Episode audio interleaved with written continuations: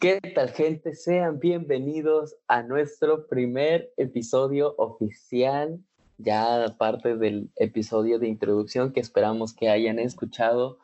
Eh, sean bienvenidos a el primer episodio de Mirando al Techo. Estamos muy agradecidos y muy emocionados porque se hayan tomado el tiempo de darle clic y escuchar y aprender junto con nosotros. Juan, ¿quieres saludar los escuchas? Hola chavos, muy buenas tardes, buenos días o, dependiendo de la hora que nos estén escuchando. Muchísimas gracias por acompañarnos. Esperemos que en su tiempo de cuarentena estén disfrutando nuevas cosas, que hagan eh, nuevas actividades, hobbies. Eh, que aprendan junto con nosotros, eso sería lo más ideal para, para, para nosotros. Eh, aquí nosotros dos estamos cada quien en su casita, eh, respetando su sana distancia, viviendo pues esta cuarentena lo mejor posible, ¿no? Eh, gracias y empecemos con este show. Empecemos, y sí, como dijo Juan, todo mundo que es en casa, hay que cuidarnos a nosotros, cuidar a los demás, para que, pues ya, ¿qué, qué, decimos, Juan? Que dure lo menos posible, ya si a cada rato lo expanden, pero bueno, no venimos a hablar de eso y a agüitarnos, sino a cuestionar lo que ocurre en nuestro alrededor. Y la duda que nos surgió al momento de Juan y yo estar pues planeando este episodio, estábamos pensando pues de qué manera podríamos realmente comenzar y llevar esto a cabo. Y estamos y llegamos a la cuestión de las energías renovables o mejor dicho las energías limpias. Pero pues siempre nos hablan de las mismas siempre nos hablan que si la energía solar que si este, la energía eólica o se vuelve un debate si metes la energía nuclear Así que dijimos, ok, ¿qué otra fuente de energía existe o puede ser una alternativa a los combustibles fósiles? Al final lo que, bueno, como comentó Mario, siempre escuchamos el mismo tipo de energías desde que estamos en secundaria o en prepa, de que, ay, sí, la energía solar está, es bien wow, eh, lo que nos puede ayudar. En Nuevo León sería muy factible poner energía solar. ¿Por qué? Porque hay mayor eh, watts por metro cuadrado, eh, se puede aprovechar más por la cantidad de sol que existe, también la hidrotérmica que si quieren luego podamos discutir más a fondo de ella, pero siempre escuchamos de las mismas y obviamente pues ignoramos algunas que no están tan discutidas como pronto mencionará Mario.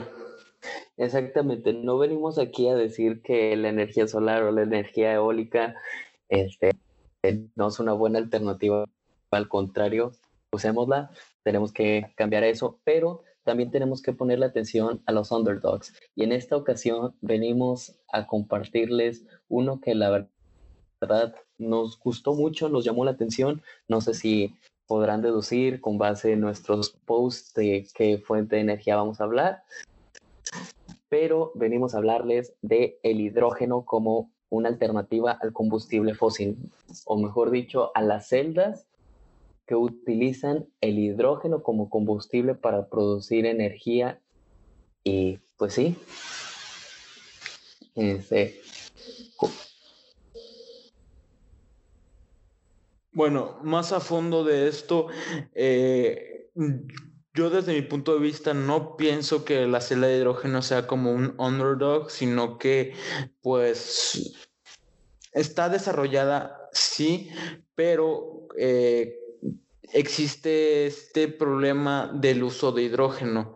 Eh, ahorita que llegamos más a fondo a la parte de celdas galvánicas, que es muy importante conocer para entender cómo funciona una celda de hidrógeno, se explicará más a fondo. Mario, ¿algo quieras comentar antes? Pues yo en este momento creo que no si quieres proceder a explicar lo que es una celda galvánica para que a partir de ahí arranquemos con las posibilidades del hidrógeno que ha hecho, no, qué, qué avances se han hecho y pues cómo ha sido aplicado? ¿Qué, qué, ¿Cuál es el futuro de esta fuente de energía? Mm, excelente. Bueno, primordialmente ¿Qué es una celda galvánica? ¿En dónde la podemos encontrar? Eh, si vieron nuestros posts de Instagram podrán saber que una celda galvánica se utiliza o se puede presenciar a momento de, una, de ver una pila. Esas pilas AA, AAA que vemos, hasta las D y cualquier otra pila que se les pueda ocurrir, es una celda galvánica. En sí, una celda galvánica es un, son dos medias celdas, o bueno, eh, se puede demostrar en la imagen que publicamos como eh, dos vasitos y que dentro de esos dos vasitos existe un líquido, que ahorita se explicará qué es, y dos metales diferentes. Estos dos metales se van a ser considerados como los electrodos. Es, normalmente cuando pensamos una celda galvánica pensamos en la pila de Daniel, esta pila de Daniel está construida por, bueno, está constituida, mejor dicho, por una lámina de cobre y una lámina de zinc. Metales los cuales son muy comunes en nuestro ambiente y que al parecer tienen una gran diferencia de potencial que pueden generar un, voltaje decente de 1.10 volts. Ahora, esto es importante conocer por qué, porque fue el inicio de, nuestra energía móvil, nuestras pilas que utilizamos en los controles, en ciertos aparatos electrónicos y demás. Eh, explicando más a fondo lo que constituye una celda galvánica, el líquido que había mencionado previamente es un electrolito. El electrolito es lo que provoca que exista esta reacción de transferencia de electrones para que sea posible eh, este voltaje. Eh, y también están eh, los dos polos o los dos electrodos que había mencionado previamente, que son considerados el ánodo y el cátodo. El ánodo es el polo en donde se oxida y el cátodo es en el que se reduce. Si tenemos conocimiento de química, podemos saber que en el ánodo se van a liberar electrones mientras que en el cátodo se van a ir recibiendo. Entonces, esa transferencia de electrones por medio de un circuito externo va a generar este voltaje y por medio de una resistencia, ya sea la resistencia del cable o de eh, una resistencia externa, un resistor, cualquier, cualquier ohm está, es bueno, va a presentar una corriente, la cual es muy aprovechable. Más que nada, cabe destacar que existen variedad de combinaciones de metales y más aún existe, eh, existen diferentes tipos de elementos que se pueden agregar. Por ejemplo, ese, un buen ejemplo sería el, la celda de hidrógeno. No sé, Mario, si te gustaría que ya explicara cómo funciona o cómo está constituida la celda de hidrógeno. Pues sí, adelante. Explica, me explica a la gente cómo, o sea, con el principio de las celdas galvánicas ya podemos partir a lo que es una celda de hidrógeno para seguir avanzando. Excelente. Bueno, más que nada, seguimos teniendo el principio de las mediacelas o de los electrodos. Sin embargo, en este caso, como tenemos dos gases, siendo el hidrógeno y el oxígeno, el hidrógeno tiene que ser metido de un lado, preferentemente del lado del ánodo, y el oxígeno del lado del cátodo. Ahora, estos dos elementos van a estar separados por los electrodos, los metales mm, contienen una cavidad porosa. ¿Esto qué significa? Que van a poder pasar como si fuera su casa. El momento en el que pasen por uno de sus electrodos va a recibir o se va a quitar un electrón, el cual va a ser transferido por el circuito externo. Ahora, esto es importante, ¿por qué? Porque el hidrógeno va a viajar, se le va a quitar un electrón, ese electrón va a viajar por el circuito externo y el hidrógeno, el ion hidrógeno positivo, va a estar viajando por un electrolito. Un, y dependiendo de este electrolito va a ser su funcionamiento va a ser su tipo de eh, rendimiento, que pues existen varias pruebas, sí, existen varios, varios tipos de electrolitos, sí, hay algunos que son más limpios, hay algunos que son más eh, eh, débiles al momento de realizar su cómo se llama su transferencia de electrones, pero normalmente se utiliza una membrana de intercambio protónico. Esto que quiere decir que tiene una disminución de volumen que, pues, más que nada lo que hace es dejar que pase el, hidrógeno sin ningún problema y va a tener una baja temperatura, lo cual no va a influir en el movimiento de este cation o el ion positivo. Sí, eh, exactamente. Podemos eso imaginarlo como un medio de transporte para nuestro ion de hidrógeno para que pase realmente y no se empiece a mover por cualquier espacio que existe ahí entre el ánodo y el cátodo. la membrana de, que permite este, el intercambio de protones es eso, es básicamente como un túnel por el cual puede pasar y realmente aprovechar este, pues toda esta energía y que no se desperdicie y funcione de la manera más rápida, si le podemos decir así. Sí, más que nada, pues como ya había mencionado, existen variedad de electrolitos eh, comúnmente se ve en soluciones acuosas, ya sea de eh, sales o de polímeros sólidos, eh, preferentemente ácidos, para que tengan sus iones libres y no se tengan que, bueno, para que no tengan iones, eh, ah, para que no tengan iones libres, porque si tuvieran iones libres, este cation de hidrógeno se pegaría con cualquier cosa, así que hay que tener mucho cuidado con eso. Ya para... Estas estas membranas, este, ahorita que hicimos nuestra investigación, realmente pues son como que lo que ha movido más este, o ha empujado más la posibilidad de estos de esta fuente de energía, este, ya que realmente hace su funcionamiento muchísimo más eficiente. Pero ibas a decir algo, Juan, perdóname. Eh, no, más que nada, pues mencionar lo que tú ya mencionaste. Es, es importante reconocer el funcionamiento de las celdas galvánicas porque no se puede entender lo que se está necesitando ahorita como lo es una celda de hidrógeno sin previamente conocer lo que es una celda galvánica. La celda galvánica es una de las cosas, digamos, un, poco sencillas de aprender porque se puede ver un experimento de, de laboratorio para secundaria, vaya. Y es muy interesante ver cómo materiales, metales, basura pueden ser utilizados para esto. Ya siguiendo con el tema, eh, bueno, está además de mencionar que es espontánea, que pues es una reacción rápida y que al final pues vamos a tener un, producto de agua. O sea, vamos a meter hidrógeno junto con el oxígeno del aire, claro hasta que tiene que ser un poco puro, muy puro más que nada, y al final vamos a tener aire caliente y agua y esa misma agua la podemos utilizar para algo más, o sea, no necesariamente se tiene que ir a, un, a, un bote. Vaya, esa agua la podemos utilizar, no sé, para, para hacer otras actividades. Por esto es... ¿Sí, Mario? Este, iba a decir eso, qué bueno que mencionaste lo del agua.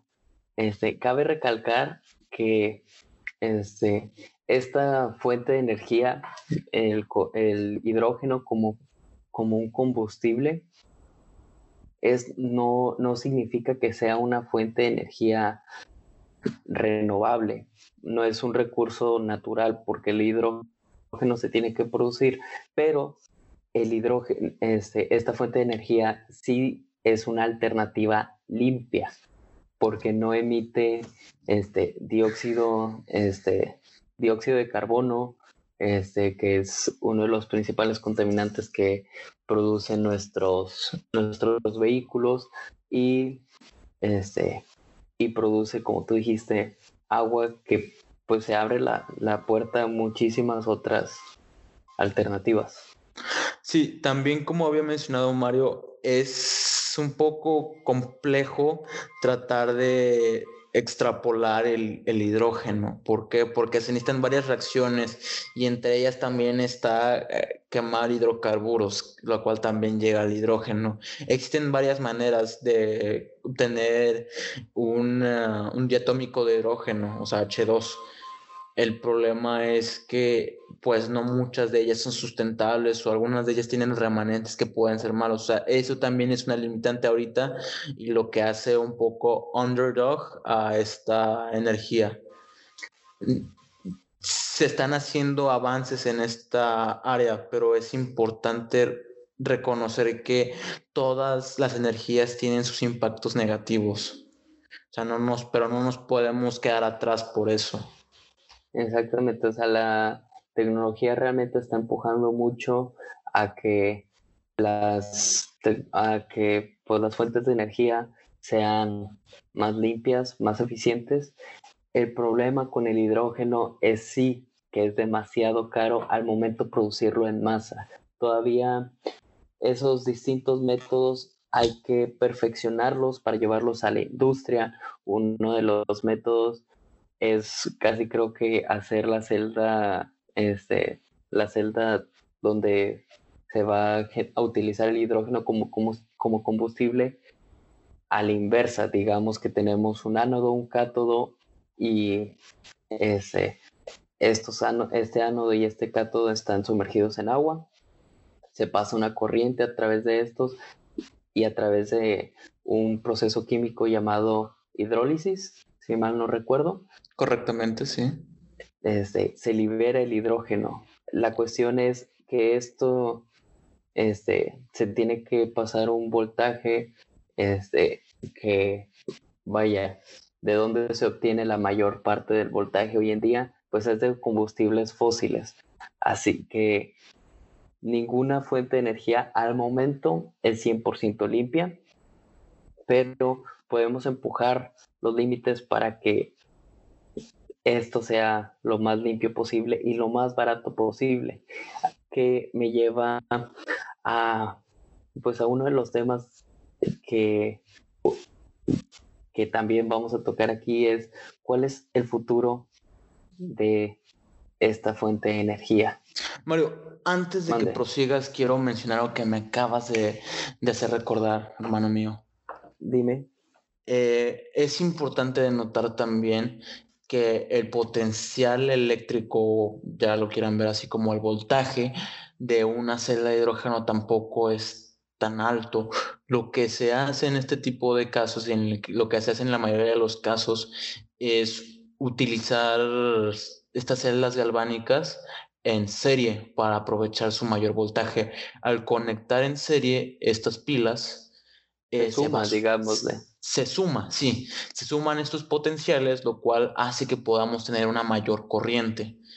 Y creo que he visto, eh, vi varios, varias celdas en las que se juntaban 10, 20, 30 placas, que vaya, si no mal recuerdo y creo que no me sé el dato concretamente, pero creo que el potencial, la fuerza electromotriz que es voltaje al final, la fuerza electromotriz de la celda de hidrógeno unitaria, o sea que solamente es una plaquita, es de 1.48 volts. Y eso es mínimo comparado con lo que necesitamos. Lo que se quiere hacer es poner en serie estas plaquitas y tener como una gran pila en la cual se pueda conectar. Aquí vemos cómo es necesario también tener conocimiento de un poco de de electrostática y de electrodinámica, porque necesitamos saber cómo se agrega el voltaje, cómo funciona eh, los circuitos que podríamos llegar a eso más a fondo después y más allá, o sea, necesitamos ver la manera eficiente de aplicar esto y optimizar los materiales que tenemos, porque como dijo Mario, no es algo muy común o no es algo muy fácil de producir hidrógeno al por mayor. Exactamente. Y a eso iba. Este, hay un país en este mundo que está apostando mucho por esta alternativa, no para producir energía como este, que tú vas a utilizar en tu casa, sino como una fuente de energía, una alternativa al combustible fósil que utilizamos en nuestros medios de transporte. ¿Qué país es este? Juan, ¿cuál crees que es? o no sé si, si, lo checaste. Por ahí, Hay veces que vivo debajo de una roca. Me concentro tanto en mis libros de, de ciencia, de ciencias sociales, que me no sé mucho del mundo actual. Por eso te necesito a ti o alguno que otro podcast. Bueno, ahí te va. El país que en este momento le está apostando a que sus medios de transporte sean, este, se basen en, en las pilas de hidrógeno, es Japón. Japón este, tiene una de las plantas más grandes y que más le están metiendo a producir hidrógeno de manera más barata, a manera masiva. ¿Por qué?